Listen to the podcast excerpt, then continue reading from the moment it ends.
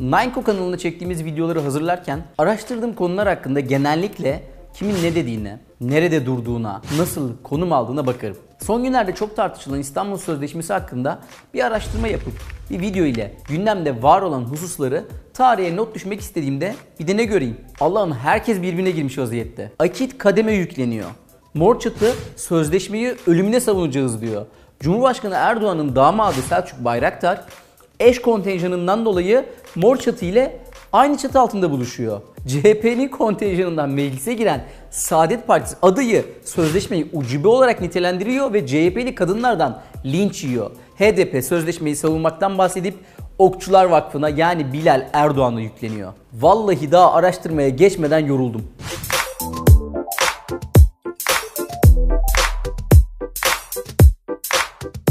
Sözleşmeyi Ahmet Davutoğlu Dışişleri Bakanı iken imzalamış. Öyle güncel bir konu falan da değil. Güncelliğinin nedeni aslında LGBT hareketinin son yıllardaki yükselen politik tavrı ve Diyanet'in son haftalarca cuma hutbelerinden topluma iletmeye çalıştığı aile kavramının kutsallığının tehlikede oluşu gibi meselelerin ucunun son tahlilde İstanbul Sözleşmesi'ne çıkması. Ama konuyu çarpıcı bir şekilde gündeme getiren olay ise muhafazakar camianın yazılarına dikkatle okuduğu gazeteci Yusuf Kaplan'ın şu cümleleriydi.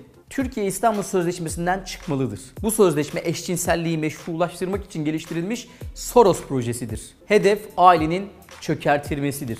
Yusuf Kaplan hatta bir adım daha atarak isim de vererek Cumhurbaşkanı Erdoğan'ın kızının kurucuları arasında olduğu Kademi adres gösterdi. Yusuf Kaplan'ın işaret fişeğinin ardından önce Akit, ardından Hüdapar, Saadet Partisi gibi muhafazakarlık hususunda AK Parti'yi liberal çizgide gören düşünceler, siyasi partiler İstanbul Sözleşmesi'ni Türk aile yapısını bozan bir tehlike olarak sunmaya başladılar. Saadet Partisi Konya Milletvekili Abdülkadir Karaduman İstanbul Sözleşmesi adı verilen ucube ile adeta aile yapımız çökertilmek için kaleme alınmış bir metindir dedi. Derhal feshedilmelidir diye ekledi.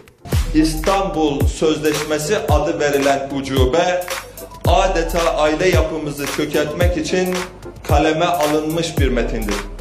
Özellikle bakanlık bünyesinde yapılan çalışmalar kapsamında İstanbul Sözleşmesi derhal feshedilmeli. Her konuda cepheleşmekte uzman olan toplumumuz da en kısa sürede saflarını sıklaştırdı. Saadet Partisi Milletvekili Karaduman'ın İstanbul Sözleşmesi'ni feshedin çağrısına Çiğdem Toker, Profesör Doktor Fatma Gül Berketay, Füsun Demirel, Gökçe Gökçen, Işıl Özgen Türk, Jülide Kural, Melek Baykal, Melis Alpan, Müjde Ar, Nuray Karaoğlu ve Tuğba Torun gibi isimler tepki gösterdi. Kadın örgütleri daha bu mevcut sözleşmenin bile uygulanmadığını ısrarla vurgularken kimi çevreler ise sözleşmeler nedeniyle aile bütünlüğü bozuluyor iddiasında bulunuyor. Kadın örgütleri İstanbul Sözleşmesi'ni toplumsal cinsiyet eşitliği perspektifine sahip olması nedeniyle önemli buluyor. Aynı zamanda sözleşmenin sadece aile içinde yaşanan şiddete değil, farklı birliktelikler içerisinde yaşanan şiddete odaklandığını söylüyorlar. Tam bir kakafoni şeklinde tartışılan İstanbul Sözleşmesi neydi peki? Hadi gelin bunu bir ele alalım. 11 Mayıs 2011 tarihinde İstanbul'da imzaya açılan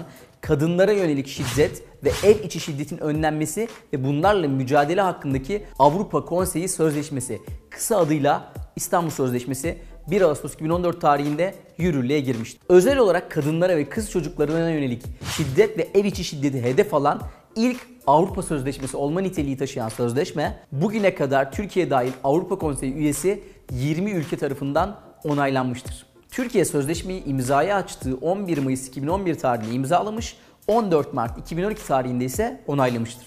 Sözleşmenin amacına gelirsek.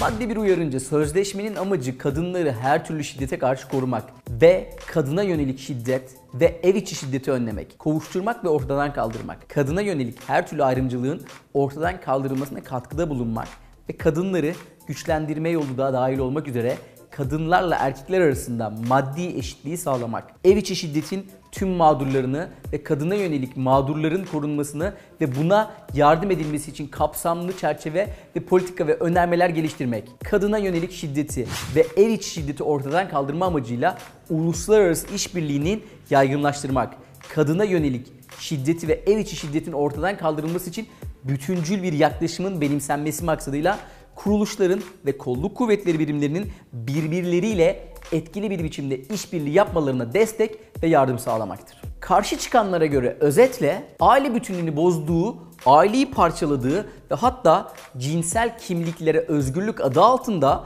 toplumda çürüme meydana geldiğini iddia ediyorlar. Sözleşmeyi savunanlara göre ise hali hazırda zaten uygulanamayan sözleşme eğer bir de iptal edilirse toplumda kadına dair hiçbir şey kalmayacak.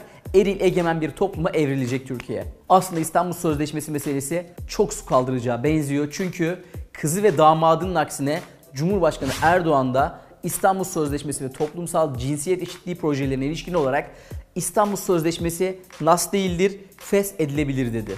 Yani aslında bir aile içi tartışmada söz konusu o tarafta. İstanbul Sözleşmesi haberlerinde bir akit, bir de Biyanet'ten okuyunca ben de aynen böyle oluyorum.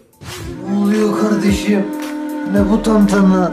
İstanbul Sözleşmesi tartışması konusunda herkes bir şey söylüyor olabilir. Ama artık en azından bu konuda görüşü ne olursa olsun kadınlara söz hakkı verebilir miyiz? Bilhassa Anadolu'da yaşayan, söz hakkı ailesinde bile gasp edilen, abisinin babasının uyguladığı baskıdan dolayı, kendisiyle ilgili kararlarda bile söz hakkı bulunamayan kadınların dinlenmesi gerekiyor. Bu da devletimizin görevi. Öyle mekanizmalar kurmalı ki Anadolu kadını kendisini yalnız hissetmeden kendisini özgürce ifade edebilmeli. İstanbul Sözleşmesi tartışmalarından bağımsız olarak söyleyebiliriz ki bu toprakların tarihine bakıldığında aslında Anadolu binlerce yıldır kadının hikayesidir. Kurtuluş Savaşı da Osmanlı dönemi de Selçuklu ve hatta ondan önceki dönemlerde dahi kadının varlığının medeniyete derin izler kattığı bir kadim topluluklar diyarında yaşıyoruz.